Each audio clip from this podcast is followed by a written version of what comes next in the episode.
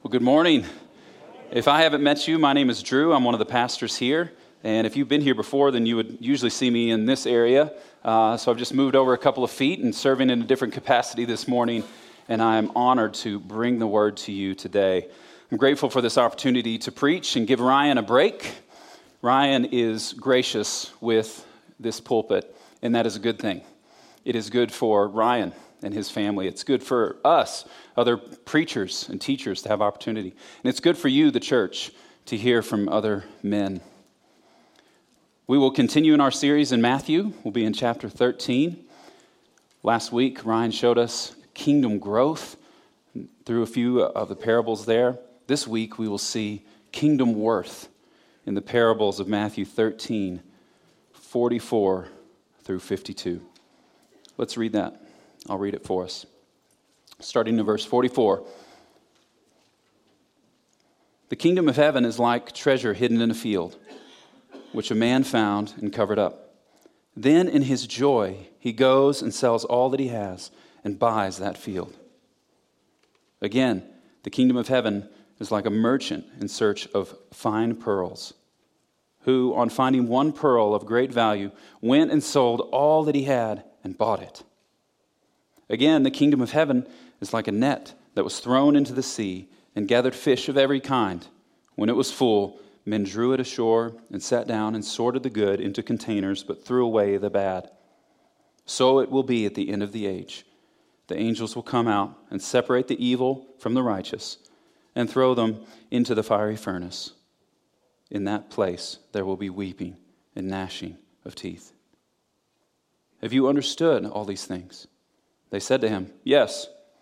And he said to them, Therefore, every scribe who has been trained for the kingdom of heaven is like a master of a house, who brings out of his treasure what is new and what is old. Have you ever discovered something new and been so passionate about it that it reorders your entire life? It could be a new diet, could be a new exercise program, could be a new TV show.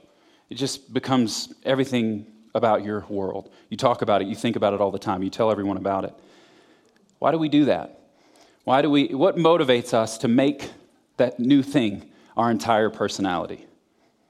Well, I think we see some examples of that in today's passage. So if I could summarize all that I want to tell you today, it would be this.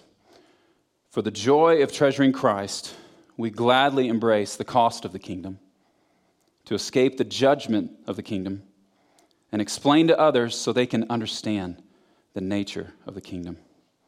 So let's look at that first part. Number one, the joy of the kingdom. In verse 44, a one sentence parable, we see a man finds a treasure buried in a field. And I know what you're thinking. Who hasn't done that? Who hasn't just stumbled across a treasure in a field, right? Now, that's, it, we need a little historical context there, right? Because uh, this was actually common in, in that day. Well, common for people to bury treasures in their fields, or uh, because they didn't have banks, they didn't use banks the way we do, uh, and so they would tre- uh, they would bury their valuables uh, in the ground. Um, and so this man we're not sure who he is in the parable. He could be just some random passerby. He could be a worker of the field. Could be a farmer working the field. Uh, he doesn't own the field, uh, but he comes across a treasure, and he looks at it. He uncovers it. He sees what it is, and then he buries it, and then goes and sells all that he has. Uh, he wasn't even looking for it. This wasn't a treasure hunter. Uh, I'm from Florida, and, I, and, we would see people out on the beach all the time with their metal detectors looking for all kinds of things in the, uh, in the sand. This guy wasn't looking. He just stubbed his toe on the corner of a chest or drove his plow into a chest and then discovered it and saw what it was. This was the best day of this guy's life. He came across a treasure so valuable that he went and sold all that he had. First, a bit on ethics. Jesus isn't making a point on business ethics, on how you should handle affairs like finding random treasure or money lying around. Uh, so in parables, it's, it's key to focus on the, on, the, on the right details and on the right emphasis. So Jesus is trying, uh, not teaching us business ethics, but kingdom ethics. That this man finds a treasure, and then his response is, is what is key uh, what he does then. He finds it, he digs it up, he recognizes its worth. And then something happens. The man responds. Something changes in his. Is it, uh, is it his surprise? Maybe a little bit of surprise to find a treasure. Is it his precise calculation of counting and, and, and taking a ledger of all that he found? No, it says his joy. In his joy, he went and sold all that he had. So I want to take a moment and consider joy. Christian, have you considered uh, what Christian joy should look like in our lives? For a concise definition of Christian joy, let's turn to the great purveyor of Christian joy, John Piper. Uh, and he writes that joy is a good feeling or emotion that is in the soul, produced by the Holy Spirit, as he causes us to see the beauty of Christ in his word and in his work. So, joy for a Christian should be a defining characteristic. It's uniquely Christian, I would say. Uh, a joyless Christian should be somewhat of an oxymoron. Christians can be sad. We're, we're, we, we are sad all the time. Jesus wept. Jesus had a full range of emotions. We see in the Psalms a full range of emotions. But joylessness should not define us. It is one of the fruit of the Spirit, and we are known by our fruit. So, are you known, Christian, by your joy? If joylessness is a defining trait, then it may be because, uh, brothers and sisters, we have been treasuring the wrong things. Are you valuing something else more than Jesus? Are you placing the weight of your joy on something that cannot hold it? This will produce joylessness. No, but this man, his joy was in recognizing the worth of the treasure, and that empowered him, the Spirit's work, to empower us to see the beauty of Christ. That empowered him to do whatever he had to do to possess it. He understood that no matter the cost, it was worth it. So the joy of the kingdom is in the value of the kingdom. And we see this continued in the, the sister parable or the twin parable with the pearl. Uh, continuing on in verse 45, uh, it's like a merchant in search of fine pearls. So, this partner parable of the pearl is the other side of the parabolic coin, uh, or parabolic pearl, if you will. Uh, there's many overlapping ideas, uh, but there's a few, I think, I think at least two key differences. Well, one is it's a merchant, right? And this, this other man is just an unknown man. Uh, in, this, uh, in this merchant, uh, do you notice what he's doing that's different than the, the man in the field? He's searching, right? He's looking. Uh, isn't that like how uh, different uh, people come into the kingdom?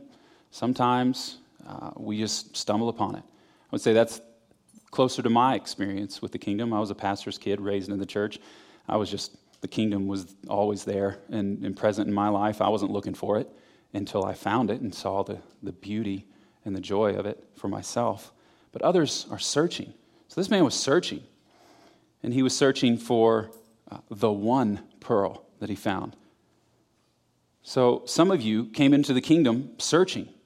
You were searching for pearls. And for some of you, pearls were maybe actual wealth and earthly possessions. Maybe some of your pearls were world religions. You were trying all of them, and you just got to Christianity and thought, well, let's see what this is all about. That might be you here this morning. Uh, other pearls could be just experiences, uh, life experiences, journeys, and adventures you go on. But like this man, once you find the one pearl, the rest don't matter anymore. So this man found the one singular pearl, the pearl above all pearls. And this man knew his pearls. So once you find that one, uh, the rest uh, fade from view. It's our one singular focus, this pearl. Everyone knows that you're about this one pearl. So the joy of the kingdom is in the value of the kingdom and the value of the kingdom is in the one singular treasure or pearl of the kingdom. So, why is the kingdom so valuable? What is this treasure? What is this pearl? And you could ask every kid in the children's ministry today, and they would say, Jesus. It's Jesus, and that is the correct answer here today. Because Jesus is the treasure, and He is the one pearl above all pearls. He is the best investment you can ever make. The one in whom, as Paul writes in Colossians 2, are hidden all treasures of wisdom and knowledge. The one whom we sang earlier demands our soul, our life, our all. For the joy of treasuring Christ, we gladly embrace the cost of the kingdom. So, point number two the cost of the kingdom. And we see that in both the sister gem parables again. Both the man and the merchant, they went after they found the one treasure, the one pearl. They went and sold all that they had to buy it so that they could possess it. This is the kingdom of heaven. This is the kingdom that we present to you. This kingdom demands everything. You can't bring anything with you into this kingdom. We have to, uh, like, the, like the man and the merchant, we have to impoverish ourselves before we can buy it, before we can come in. We come in poor. The kingdom of God is not a simple addition onto your lives, it's the whole thing. Jesus isn't the premium subscription. Uh, it's, it's not an addition to the house, it's a complete remodel. There's no corner of your life that you can keep to yourself and, and have it be unchanged. It all has to go. The kingdom of heaven doesn't affect 10% of your giving and your time, it affects all your time, it affects all of your giving. So, have you counted the cost follow Jesus lately? What might you be asked to give up, to sell? Are you prepared to give up everything? Jesus doesn't ask all of us to literally sell all our earthly possessions to follow him. He did the rich young ruler, if you remember, but this rich young ruler found his earthly possessions more valuable than Jesus, so he turned away. But we are all asked to give up everything. And one way that looks is we are all asked to give up our sin and our self rule and our self value and put put all of that and place all of that into Jesus. So, being willing, here's a, here's a key point, a key, I think, the, uh, theological, interpretive point. Being willing to sell everything is a condition to receive the kingdom, it is not a condition to earn the kingdom. So, note the order of the two, the man and the merchant. They, they find, then they sell, then they buy. They didn't go and sell everything in order to earn the kingdom. They didn't buy their salvation. They didn't buy a ticket into the kingdom, and we can't either. But they gladly, once they saw the kingdom, they gladly sold everything earthly to receive what is eternal, what is of ultimate value. And the emphasis is not on this, necessarily the sacrifice that these men made, but on what they gained. They made a killing sometimes you read these and you might think, well, man, giving up everything, that, that, that's a lot of work and that's a lot to give up. I might have a lot of possessions. No, these men, they came out on the, on the, on the right side of this deal. Uh, they, they gladly sold everything and they didn't lose anything. The emphasis is not on what they gave up, but on what they gained. First, the gem, then the sacrifice. First, the joy, and then the change. I read a commentator this week that said joy is the great engine of change. So, for the joy of owning the gospel, possessing the kingdom, we, like these men, gladly become poor, sell everything, get rid of all of our things. And where have we heard that before? Maybe Matthew 5.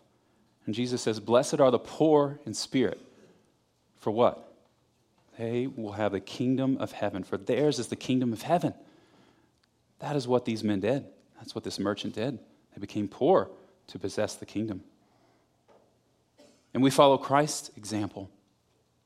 In 2 Corinthians 8, he became poor so that we could become rich. Paul writes, And though he was rich, yet for your sake he became poor, so that you by his poverty might become rich. What a great exchange. So, is there something in your life that if the Lord asked you to sell it to gain the kingdom, would you hesitate? We aren't all asked to sell everything, all our earthly possessions, to enter the kingdom, but we are all asked to give up everything, to be willing to give up everything. And there's a little rich young ruler in all of us, isn't there? But remember this we're talking about the kingdom. Every king, kingdom has a king, and there's only one. So the kingdom of heaven has only one king. Is it you or is it Jesus? I want to point out that progression the find, sell, buy. I call this a kingdom progression. But really, what we see is just a picture of conversion, don't we? He finds. In the finding, there is an understanding, a seeing of the value, like we see the value of Jesus. Then there's a selling all that we have. That's a repentance. That's change. That's tur- turning loose of this world to gain Jesus. And then we buy, we believe, we have faith, we submit ourselves, our lives to Jesus. So we find, we sell, and we buy. When, you're, when you've understood this and when you have treasured Christ above all, we gladly will reorder our lives around the kingdom. For believers and members of this church, that's as simple as prioritizing kingdom events, we could call it, which is this morning, Sunday mornings, Lord's Supper gatherings. It's easy when we treasure Christ above all. It's easy when we treasure Christ above all to gladly look for ways to give up our time, our treasure, and our talent for the good of others. Josiah mentioned earlier opportunities to serve. This year is an emphasis on service for us. Last year was 2 and 22 with an emphasis on evangelism. This year we're calling serve and 23rd uh, for service, right? So we want to serve. But when you treasure Christ above all, it is easy to live others focused, to serve others, because your world, your kingdom is not about you. So look for ways to serve. And this isn't for the super Christian. This isn't just for pastors. This isn't just for missionaries. This is for every Christian. Every Christian, we don't kind of treasure Jesus. He isn't our most and most, He is our all in all. So, what could that look like in your life? Saints, how often do we settle for lesser treasures, for what I would call counterfeit pearls? Believer, if you're here and you're not a member of Desert Springs Church, and you're not a member of any outpost of the kingdom, which we would call a local church, then that is what you should do, whether here or elsewhere. Desert Springs, we have a membership class coming up in a couple of weeks. If you're a believer, you should be covenanted with a local body. That would be reordering your life around the kingdom. Non Christian, if you're here today, I'm thankful that you're here, that you're listening. Let me ask you aren't you tired of looking for value and worth in so many places, in so many things that cannot deliver on your return on investment? Come to the source of true joy. Sell your attempts to satisfy yourself and buy the only thing that will satisfy your soul, and that is Jesus. I was trying to think of examples. What, what does it look like to give up everything? I don't know. I kept coming up with specific examples, uh, but I felt like I was in danger every time I would come up with something too specific. Uh, so, other than the ones I've already given you, I, don't know what everything looks like for you, but I know that it looks like everything. So, I don't, I don't, I'm not trying to be profound. I don't know what giving up everything looks like for you, but I know that it looks like everything. I think Paul had this parable in mind when he was writing Philippians 3 that Lucas read for us earlier. That indeed I count everything as loss because of the surpassing worth of knowing Christ Jesus, my Lord. For his sake, I have suffered the loss of all things and count them as rubbish in order that I may gain Christ. Eric Reed, who's a pastor in Tennessee, said, Most of us have chosen heaven over hell. Not many of us have chosen heaven over earth. Does it sound like too steep a price to pay, giving up everything for this kingdom? I would say that you can't afford not to pay it. And that's because there's a judgment coming. For the joy of treasuring Christ, we gladly embrace the cost of the kingdom and escape the judgment of the kingdom. Point number three the judgments of the kingdom. In this third, Jesus connects with some fishermen. So, a little bit of literary context. If you look back up chapter 13, Jesus is speaking to the crowds with some of these parables, and then there's a shift where they move from the crowds to into the house with the disciples. So, Jesus, in these parables this morning, is in the house speaking with the disciples. And I think it's interesting that, he uses just common trades that would have represented the majority of his disciples. So, either a farmer or a merchant or a fisherman. So, for Desert Springs, that'd be Sandia or a, Sandia lab engineer, uh, small business owner, stay at home moms. Uh, Jesus uh, knows how to contextualize for his people. Um, and so, so he's connecting with them and, and moves into an illustration uh, of fishing and calls the kingdom a net. And it's also interesting, we'll talk about this, uh, that Jesus moves right into an explanation. He goes from the parable right into an explanation. In the previous parables, uh, with the sower and the wheat and the weeds, we saw him tell the parable, and then the disciples later are like, What was that about?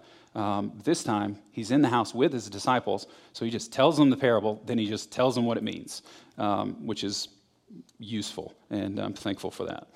So, uh, let's just consider the net. Consider the imagery here. This again, historically would have been common practice uh, to cast a large, what was called a drag net. Uh, uh, could be rather large with uh, bobbers on the top, weights on the bottom. They would just drag it across uh, the whole area they were fishing. So, inevitably, the, the fishermen would catch more than just the fish they wanted to catch. They'd catch everything. Uh, it, was, it was indiscriminate fishing. They were just going through and catching whatever they could. So then they would have to have a a, a, a sorting, a dividing. They would bring it, drag it all up, and sort the fish, the good and the bad. So, a couple, couple of things to, uh, to point out here. This net is gathering all kinds of fish. And this could have been translated all races of fish, which is a weird way to talk about fish. But I think we get the, the idea that Jesus is trying to portray. This net, this gathering, is happening of all tribes and tongues, every, every nation um, every race will be caught up in this net. And then in verse 48, it says, When it was full. So, when it was full, when the fullness of time had come, and the full number of the elect had been gathered in. That's Revelation 5. And also, like I said, it was indiscriminate, it was universal. Uh, this net of Jesus' teaching would gather all kinds of fish from every race and when all had been gathered in, there would be a great sorting day. So they would drag it ashore. Uh, there'd be this separation, and then Jesus goes right into an explanation. So the fish are people, all kinds of people. Then the uh, and the gathering is happening now. The sorting will come at the end, the end of the age, and then the angels will come and separate the evil uh, from the good, from the, the clean from the unclean. So I think some biblical context that would help us here is Leviticus 11. In Leviticus 11, uh, it's laid out the stipulations of clean and unclean fish. And uh, without getting bogged down in everything that's going on in Leviticus 11, uh, we can see there that there's, there's a sorting happening in Leviticus. And through the law of God, he was separating his people from the nations. And this has been going on since the fall. God has been separating a people for himself. That was the purpose of the law. That is the church. And that will be at the end in the judgment. And interesting, uh, a, a, a note on parables themselves. Jesus has been doing this separating work in telling, this, in telling parables. I think Ryan mentioned this a couple of weeks ago when Jesus is talking about parables and how they have this concealing effect for some and a revealing effect for others. That is a sorting, it is a separating. So, all parables, in a sense, are an act of judgment. a separation. But this parable is clearly different than the, the treasure and the pearl. It's doing something different. So, what, what's the connection? Why, what's Jesus' train of thought here, or Matthew, in putting these three parables together? I think it's this. I think now is the time. Jesus is saying this to his audience, and I'm saying it to you. Now is the time for searching, for finding, for buying, for selling, and for gathering, because a sorting day is coming. And Jesus is so valuable that anyone not willing to give up everything to receive him will be separated into a different kingdom. And Paul talks about this kingdom that all those outside of Christ are already a part of. He calls it the kingdom of darkness. Then, in the explanation that Jesus gives, he starts talking about a fiery furnace and weeping and gnashing of teeth. So, what's this fiery furnace business all about? Uh, Ryan, Ryan had a chance to deal with this uh, last week, uh, but he didn't, so he left it to me, so I really appreciate that. so, Jesus says they'll be cast into the fiery furnace, a place of weeping and gnashing of teeth.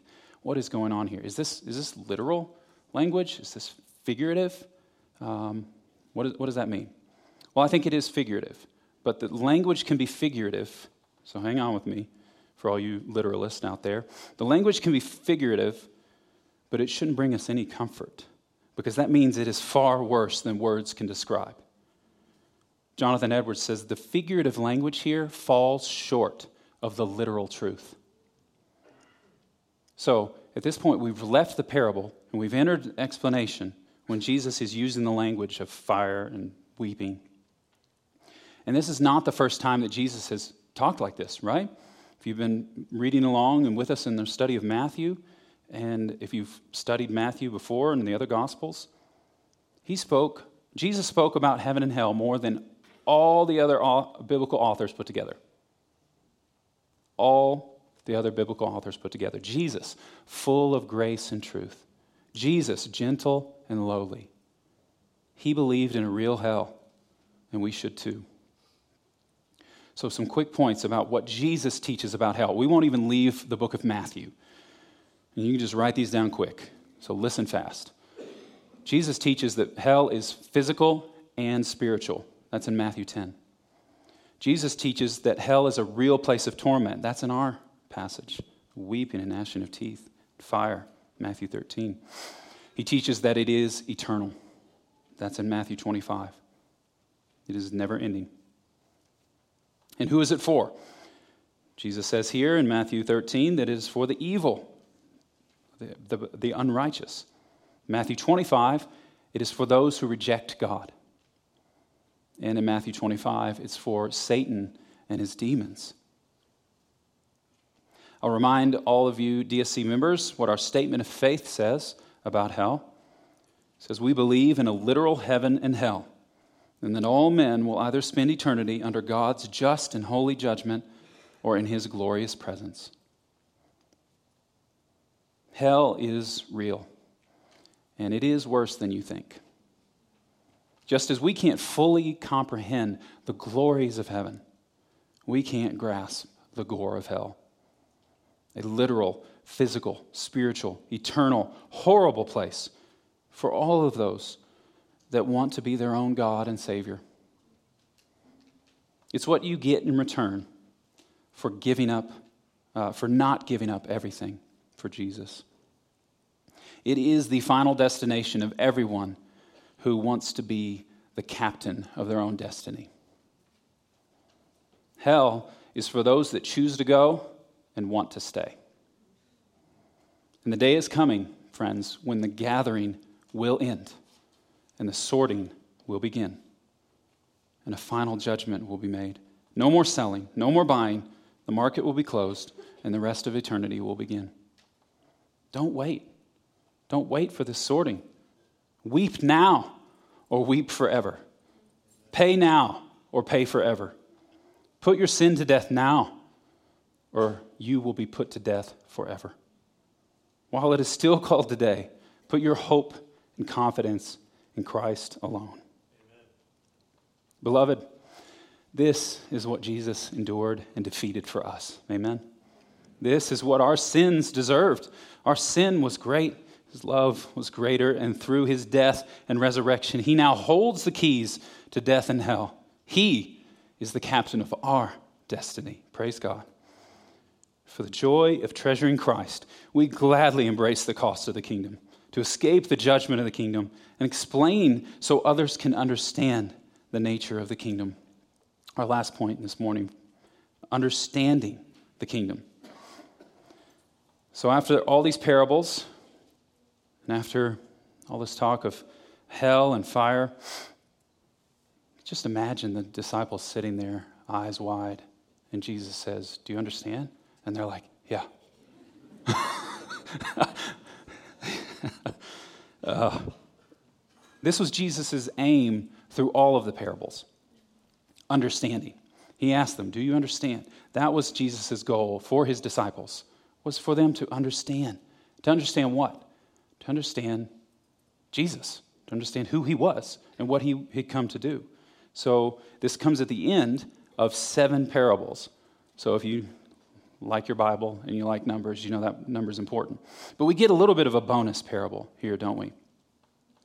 We have this, this picture of the house, uh, the master of the house, and the old and the new.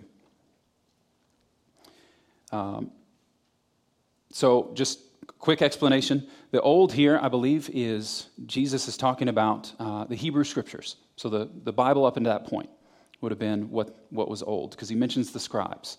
And the scribes would have been experts in the law, experts in the Old Testament.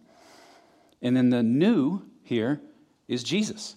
Everything he's been teaching about himself, about his kingdom, what he came to do. So, a reminder that we need the Old Testament to fully understand Jesus.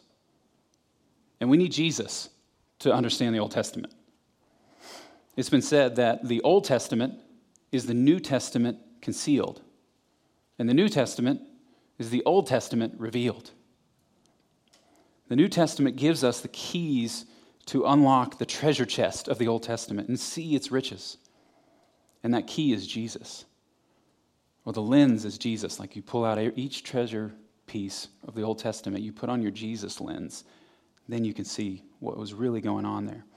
When we shine the light of Jesus on the old and the new, we see all the treasures of God's salvation. And a reminder that part of this understanding is your job. It's our job as hearers, right? When Jesus says, Do you understand? So it's the preacher's job, mine this morning, and all every preacher you sit under, it's, it's their job to explain, to be clear, to make a point. It is your job to understand. We are both held accountable here this morning. So, just a warning we are both judged this morning by what I'm saying and by what you are hearing and how you respond to it. So, every time you sit under God's word, there is a judgment, and you are responsible for what you understand. So, do you understand? Do you understand? When he talks about the master of the house, you see a man who has a grasp on all the old and the new in his house. We want men standing here each Sunday who know their way around the house. And praise God, church, don't we have an embarrassment of riches of Bible teachers? In our church, led by Ryan, Chase, Alex, Randy, and others who have taught over the years. They have been masters of the house. They have brought out treasures old and treasures new faithfully for years. And that is the work of the kingdom. Praise God. And thank you, church, for your support of these men. So, Jesus says if you understand, if you get it, then you need to give it. This, this section here is radical. Jesus says, if you understand, then you're like a scribe. Scribes would have been the, the teachers of the law, and only, only they would have been upper echelon of the religious. And so to say this to a bunch of farmers, fishermen, merchants that day, tax collectors, that is radical to say you're like the scribe. But he doesn't stop there. I think he goes, he goes above and beyond. Jesus says, not only are you a scribe, you're trained in the kingdom, Think the ESV says, could be translated discipled in the kingdom. He's like, the scribes only know the old. You know the new. You know the old and the new. And now go and share and teach. So we have the responsibility to understand, church, and then to share. If we understand, we will share. We'll disciple others in the church. We'll disciple our families. We'll share with our neighbors. We'll share the joy we have in treasuring Christ by giving up everything for the sake of the kingdom and to warn others of the coming judgment, the coming separation. Non Christian, judgment is coming, and it's not too late. It's not too late to sell your hopes, to rule yourself, to save yourself, and buy Christ, to put your faith only in Christ, who gave up all to purchase his people through his death and resurrection. And he will treasure you now and forever, and he will never throw you away. So, what does understanding look like? We talked about what does giving up everything look like. What does really understanding look like? What does treasuring Jesus really look like? Are you willing to give up everything to follow him? Do you see and savor Christ above all? I think understanding demands action. So the man in the field understood and he acted. The merchant understood and he acted. So understanding could look like this. For the disciples, if we just look at the next uh, phase of, of history after the disciples heard this message, uh, understanding for them looked like death because most of them would be martyred for their faith. So that's what understanding looks like. Not for everyone, but for some, that's what understanding looks like. Understanding looks like prioritizing the kingdom in every area of your life 24 7, 365. Understanding looks like leaving your home, your friends, and family to take the gospel to unreached people in North Africa and on the Navajo reservation and in Guatemala to the Achi. It's not what it looks like for everybody, but that's what understanding looks like. Understanding looks like Jim Elliot, who was a missionary to Ecuador in 1950. And just before he was killed by the people group he was trying to reach for the gospel, he famously said these words He is no fool that gives up what he cannot keep to gain what he cannot lose. Desert Springs Church, let's make that our whole personality. Christ is ours forevermore. Let's pray.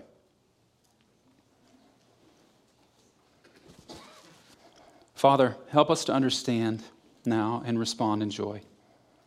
May every heart find their treasure in Christ. Holy Spirit, empower us all to see and savor Christ as our greatest reward. Give us eyes to see his surpassing worth. Remove the fear of judgment and replace it with hope in his coming again. For your glory and the good of your people, we pray. Amen.